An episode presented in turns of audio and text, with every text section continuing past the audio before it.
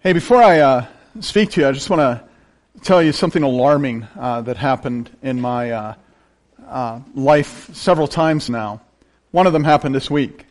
I kind of have spiritual heroes. Do you have those? You know, like maybe your grandma or somebody like that.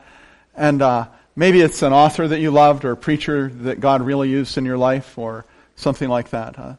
this week, one of my heroes um, was accused of something that uh, no man should do. And that hurts like crazy, doesn't it? I feel for him. I feel for the people involved. I feel for his family. I feel for the, his ministry. I feel for the kingdom. It just hurts inside, right?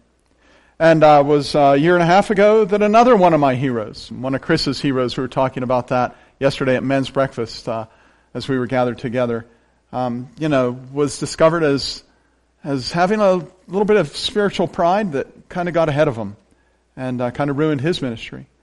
Five years before that, one of my heroes was discovered to have a ton of spiritual pride, and he fell from ministry. And I think to myself two things. Number one, I think, there, except for the grace of God, go I. Right? Uh, none of us uh, feel like we're immune to that sort of thing. If we do, um, take take note because you may stumble and fall. The other thing that comes to my mind is um, a common denominator in that is spiritual pride. Just feeling like you're above um, a certain behavior or above, a certain accountability that um, makes you feel like you're, you're better than the others, and that will never happen to you. And take heed lest you fall, would be the counsel. share that with you just to remind you never put your eyes on human beings, always put your eyes on Jesus. He is the only one who is worthy of your hero worship, so to speak. And I say that to you as well to say, look to your own self, to your own spiritual motives. This is Communion Sunday, and as you think of your life, we're going to talk about looking at our motives. And Communion Sunday, we always say one should examine oneself before eating the bread or drinking the cup. And uh, that's kind of what Jesus is talking about in the Sermon on the Mount. I would really encourage you, the text is not going to be on the screen today. I'd really encourage you to open your Bibles to Matthew chapter 6. As always, if you're smart enough to have a smartphone, or dumb enough as the case may be, you can load that up and load up the YouVersion Bible app and uh, look for an event near you, and uh, you should find Curwensville Alliance's event on that. We're going to read two different sections from Matthew 6 in a short time. Can I pray before we begin? Just pray once more. Let's unite our hearts in prayer. Father, we want to hear from you today. We want to understand what you have to say for us. So, Holy Spirit of God, speak to our hearts as you deliver the message of Christ. In His name we pray. Amen. So this summer, this summer I had a couple little boys living at my house. Their parents happened to be there as well. It was my grandchildren. One of them was two years old, one of them was one year old. Ha ha ha, grandchildren. They are just a pretty cool thing to have. It was great having them there. It was about the first week that they got there that the younger of the two took some of his first steps, you know? And he's walking, and I got to see that. That's such a cool thing to see. Have you ever seen, Robbie, your grandchildren take their first steps? No, you don't know what it's, you don't know what it's about then, man. Yeah. It's just good stuff, right? Watching that happen. It seemed as though, and this is weird, but it seemed as though just as soon as the younger one learned to take his first steps, the older one learned to do this. You got that? It was just amazing to me. The younger one's walking along there waddling, and the older one's like, he's playing with a car or whatever. He sees him like, yeah, boom, yeah, and then he just go back to the car. And, and I can remember, I can remember thinking, don't do that. It's embarrassing. and on top of that, I can remember thinking, don't do it because it's rude. And so uh, we would say, buddy, don't knock your brother down. Don't push him down. Don't push him down. And I found myself saying this. Hey, listen, look at me. Why are you doing that? Now I want you to think about that question for a minute. Why would you do that? he's two years old. He doesn't know why he's doing that, you know? He's just, there he is, so I'm going to push him. It's just like a, an instinct for him to do that. He has no clue why he does most of the things that he does. And, and if I'm doing something that maybe I shouldn't be doing, and you look at me and say, why are you doing that? I don't know. I, and and, and I, I don't have an answer for that. More often than not. More often than not. The why question is a question that, while it, the answer to the why question may be helpful, generally speaking, asking the why question isn't all that helpful. In fact, when you're studying counseling, or if you're studying coaching, often they will say, don't even bother asking the client the question, why? And there's a lot of reasons for that, but one of them is because the answer to that question is really tricky. Because we don't know why we do the things we do unless we give it some serious thought. It's very difficult to identify the why, the motives, the motivations that are in our heart. And that is what Jesus is talking about in this passage in Matthew 6. So I'm going to read a half dozen verses, starting in verse 1, and then three more verses when we get to verse 16. So follow along uh, in your text if you would. Jesus is speaking in a sermon called the Sermon on the Mount, and he says these words. Be careful not to practice your righteousness in front of others to be seen by them. If you do, you'll have no reward from your Father in heaven. So, when you give to the needy, do not announce it with trumpets, as the hypocrites do in the synagogues and on the street, to be honored by others. Truly I tell you, they have received their reward in full. But when you give to the needy, do not let your left hand know what your right hand is doing, so that your giving may be in secret. Then your Father, who sees what is done in secret, will reward you. And when you pray, do not be like the hypocrites, for they love to pray, standing in the synagogues and on the street corners to be seen by others. Truly I tell you, they have received their reward in full. But when you pray, go into your room, close the door, pray to your Father who is unseen. Then your Father, who sees what is done in secret, will reward you. Now move ahead, if you would, to verse 16. We'll read three more verses. When you fast, do not look somber as the hypocrites do, for they disfigure their faces to show others that they are fasting. Truly I tell you, they have received their reward in full. But when you fast, put oil on your head and wash your face, so that it will not be obvious to others that you're fasting, but only to your Father who is unseen. And your Father, who sees what is done in secret, will reward you. Okay, so Jesus is talking about the good things that you do as people of the kingdom. He's talking about things like giving to the needy. He's talking about things like looking to God in prayer. He's talking about things like fasting before God. Those are good things. But Jesus kind of begins to warn us in this section of the Sermon on the Mount that a good thing can be a bad thing. That a good thing can actually become a problem. And generally that has to do with our motives, the reasons we do the good things we do. And motives are hard to discern, even for ourselves. If you give some time to reflection, you will probably recall occasions when you did something that you thought was with good intentions, but in retrospect you kind of wonder, hmm, I'm not sure my motives were as pure as I thought they were. I was actually being a little bit selfish. Sometimes you can realize that on your own. Sometimes you need a good friend who's willing to help you with a beam in your eye, so to speak. That's why Jesus warns us to be careful. I mean, those were the first two words in chapter 6 that we read. Be careful not to practice your righteousness in front of others to be seen by them. You want to be careful if you're doing good things in front of others. Because sometimes it can be hypocritical. And far too often, for me at least, it is. All too often, when we do good things in front of others, we don't really care as much about doing good as we care about looking good as we're doing that good. By the way, doing some research on this, scholars tell us that it was standard practice for the pagans around Israel to always announce when they were giving something to the poor. It was standard fare, and evidently that was infiltrating the people of God in Israel. But the Gentiles, that is the non-Jewish people, the, the Greeks and, and the Jews, I'm sorry, the Greeks and the Romans, the Greeks and the Romans, they didn't have built into their society a purpose of helping the needy. It wasn't part of their thinking. And so whenever they gave, they gave to secure their popularity. They gave so that they would look good. And in their giving, they were actually lying. Because they were saying, look how much I care about others. And honestly, they just cared about themselves. That's hypocrisy.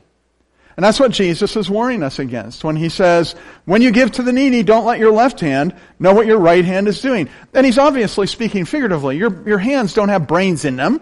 They have no awareness of what the other is doing. But with that language, Jesus is showing us the value of keeping giving private. He shows us how to protect ourselves from living from the wrong motive. And that's really important when it comes to giving because the people of the kingdom are generous people. People of the kingdom love to give. Kingdom people want to give. They don't say, oh wow, here comes the offering plate again. They're like, yeah, this is part of my Christian life, giving is. And I love to give because kingdom people know that God loves a cheerful giver. And so they give openly and freely. But it can become a problem when it becomes publicly because then we're not avoiding hypocrisy. Practicing righteousness in front of others is kind of risky because it can become hypocritical. It's risky as well because you can actually be taking glory from God that belongs to God. Now, I, I can, I can't think of anyone I know who would say, I think I'll steal God's glory today. I mean, I've never expressed that goal. I've never had that conscious goal. You probably haven't either. But speaking as a human being, I'm pretty sure I've done it. I know I have done it. And the problem with that is what God says about His glory. He says, I am the Lord, this is my name, I will not yield my glory to another or my praise to idols. God doesn't want you to take credit for that which He has empowered you and enabled you to do. And when I do take credit for that which God has empowered me, and enabled me to do, I'm risking taking glory for myself. Glory that actually belongs to Him. You see, kingdom people take measures to ensure that God is the one who receives the glory.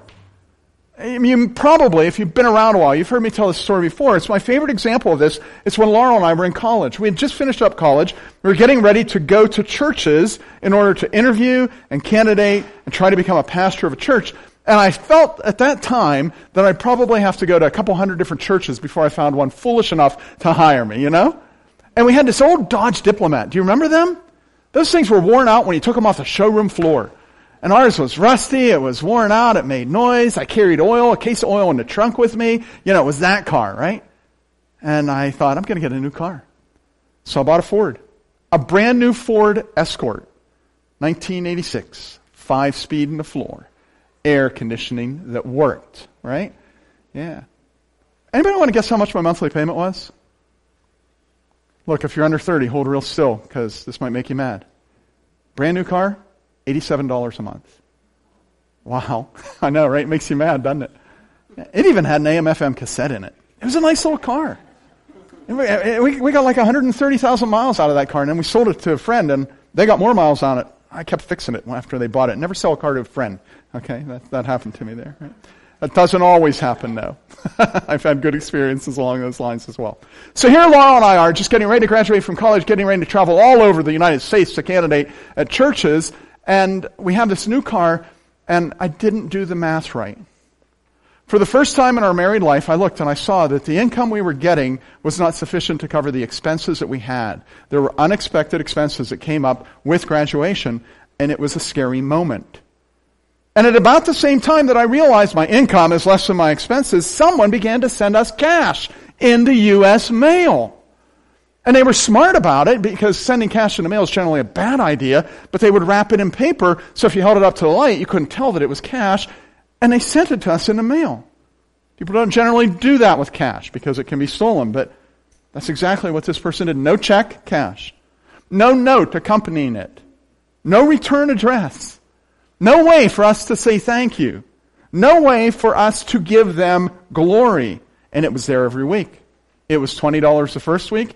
It was 40 the next week. I said to Laurel, if this keeps doubling, we're, we're good. We're good, right? Because I understand exponential growth, right?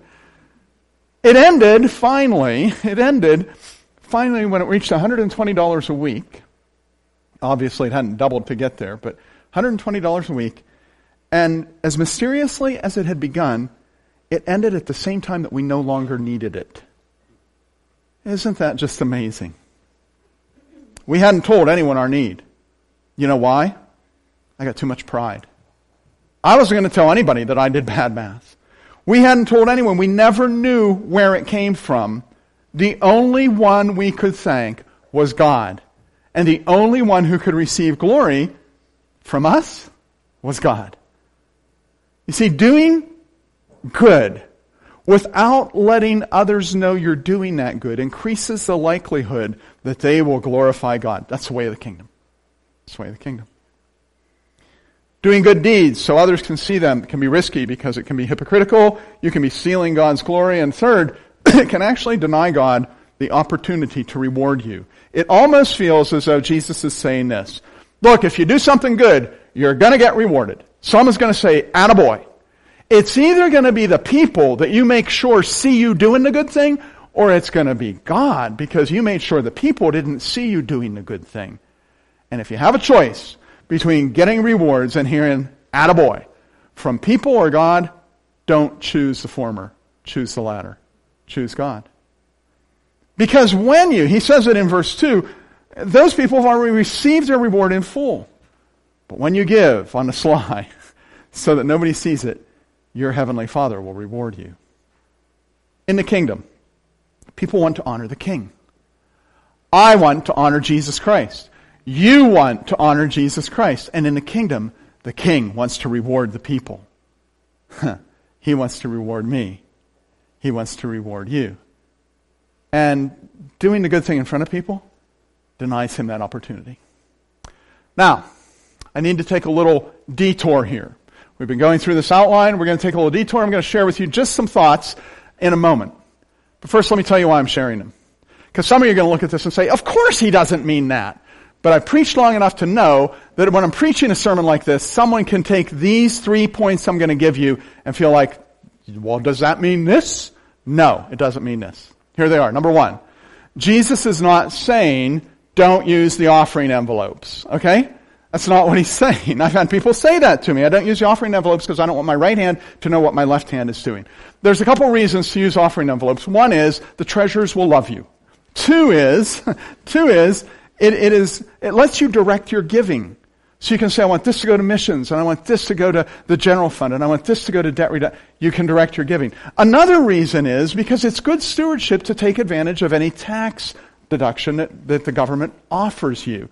And, and fourth, it's good for you to know at the end of the year how well you did in, in your desire to honor God. And so you can get a receipt if you're using envelopes.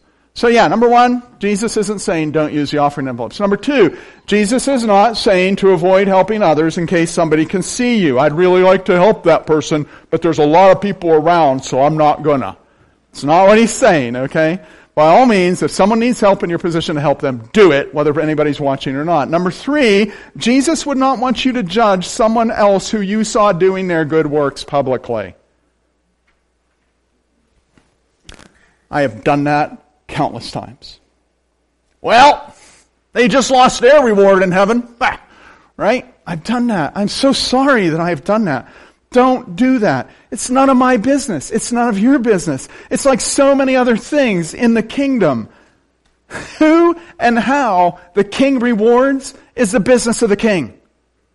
It's not my business. It's his business. Okay, that's the end of the detour. Let's get back onto the highway. This passage that Jesus gives us actually gives us different areas. He gives them by way of example to guard ourselves against these dangers. And the first area is that of prayer done in public. Have you ever been at a gathering? Maybe you're at a family picnic or a family reunion or something like that. And you're gathered together and, and you're called on, or not, somebody's called on, not you, somebody's called on to say grace. Hey, would you say grace? And they do a five minute prayer for grace. You ever had that happen? No, you didn't. Good girl. I'm glad. How old are you? Nine? Yeah, you'll see it. It's coming. So yeah, they, they pray for the military. That's good to pray for the military, by the way. They pray for their friend who's having financial problems. They pray for their nation. That's good to do. These are good things. They pray for the missionaries. They pray for their family budget. And they pray for that one friend that they saw down at the market the other day who just looked like he needed a touch from Jesus. They pray for him too. And then, oh, and oh yeah, and God, um, thanks for the food too. Amen. You know? Okay, now listen. I'm not trying to be disrespectful to that individual. I'm not encouraging you to be disrespectful toward them. I am not encouraging you to critique the prayers of others. And I'm not making fun of prayer. Here's what I'm doing. I'm asking you to do what Jesus is asking you to do. Think about your public prayers. Guard yourself, critique yourself, examine your motives, because prayer is not an opportunity for me to show off my deep commitment to Christ. Prayer is not an opportunity for me to show off my theological prowess or my biblical knowledge. It's not a chance for me to just show how deeply sympathetic I am toward this person, that person, and that other dear, dear, needy person. Just use Jesus' words in verse 5 as your guide. When you pray, don't be like the hypocrites who love to stand praying so people can see them. They've received their reward in full. And then in verse 6, he says, just pray humbly, humbly to God. And kingdom people guard themselves against spiritual pride by talking to God personally and talking to him simply. Here's a second area that God or that Jesus uses in the Sermon on the Mount. He, he talks about your spiritual life, bragging about your spiritual life. Several years ago, the Christian Post ran an article because the NFL had decided on Super Bowl Sunday, they heard there's a lot of churches that were using that as an outreach, as a bridge building event. Hey, we have these big screens. Let's, during Super Bowl Sunday, nobody comes anyway because they're home watching the Super Bowl. Let's invite them here. We'll serve pizza. We'll, we'll give them soft drinks and everything else. We'll use our big screens. Or let's do it in the, in the gym, you know, set up a thing there. let's do it outside. Let's have a big Super Bowl outreach they had. And the NFL's like, wait a minute, wait a minute, wait a minute, wait a minute. I don't think there, this is intended for the private use of our audience. No, no, no, can't do that. So the NFL was kind of leaning on churches about that. And the Christian Post wrote an article about that in which they interviewed several pastors. And then, at the end of the article, they open the comments. Note to self never read the comments. That goes on a lot of Facebook posts too, right? And in the comments, one overly pious person wrote this I'll be at church during the Super Bowl, but it won't be to watch the Super Bowl. Hmm. And anyone on to criticize. Anyone whose church is doing that, and anyone who wasn't at church on Sunday night like he was. He was wearing his holiness like a badge on his chest. You know? that is not the way of the kingdom. Jesus warns against that kind of prideful heart when he talks about things like giving in secret and everything else he's saying here. Kingdom people don't brag about their spiritual life. They brag about the grace of God in Christ Jesus the Lord. That's what we brag about. Jesus gives us the third area. By way of example, he talks about showing off your sacrifices. When you fast, he says. Maybe you've met people who tell you how much they've sacrificed for the kingdom. Maybe you've heard people talk about how much time they spend in prayer and fasting. That kind of bragging, it's distasteful to your ears, is it not? It's distasteful to God as well. That's why Jesus says, when you fast, don't look somber as the hypocrites do, trying to disfigure your face so everyone knows you're so spiritual and fasting. He says, go ahead and get a haircut. Comb your hair, take a shower, clean up, put on a good shirt. Don't let people know that you're fasting. And then your Father who is unseen, who sees what's done in secret, will reward you. Listen, people make sacrifices for the kingdom. It is the kingdom way. Over and over again, we make sacrifices, but we don't wear them like some kind of a badge. It's not the way of the kingdom. Jesus actually shows us how to do good in the kingdom. And it can be summed up with one word carefully. Carefully. I mean, if you go back to the beginning, remember the first two words of this section of the Sermon on the Mount.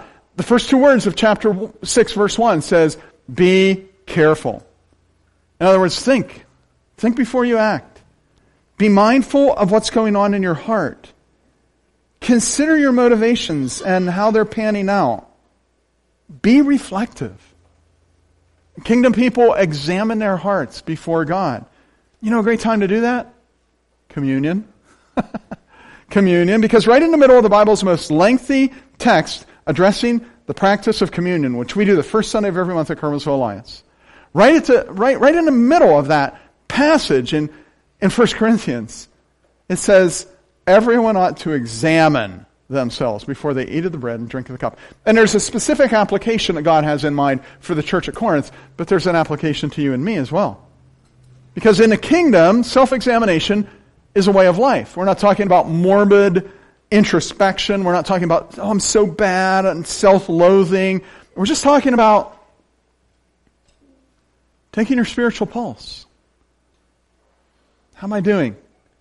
with this issue of humility and motives in the kingdom. We're talking about asking the Spirit of God, show me, show me what needs to change. We're talking about looking at ourselves through the light of God's Word, through the light of Scripture, like we're doing right now. We're talking about listening to the Holy Spirit. We're talking about kind of living out the words of the psalm that says, Search me, O God, and know my heart. See if there be any offensive way in me, and lead me in the way everlasting. That's what self-examination is. And it's a part of the kingdom to consider what is your motive when you pray aloud? And, and what is your motive as you give? And what is your motive when you're called to sacrifice, to give something up, and you do it? If you find the wrong motives, listen to this sentence. If you find you have the wrong motives, you'd be better off to stop. Whew. Better still. Rather than stopping ministry because you're doing it with the, for the wrong reasons, why not start doing it for the right reasons? How about that for an idea? How about we start doing it to serve others and to please God? How about it becomes a spiritual act of worship for us to do these kinds of things? Jesus doesn't say, stop praying. Jesus doesn't say, stop giving. Jesus doesn't say, stop fasting. Jesus tells you how to do that in humility and how to do it in a way that God is honored. So as you come to the Lord's Supper, examine your heart. Take a look and say, what are my motives? And He'll answer you. And as you move forward, as you move forward into the week, try spending some time alone with God. Try spending some time with Him so that you know you're doing it for the right reasons.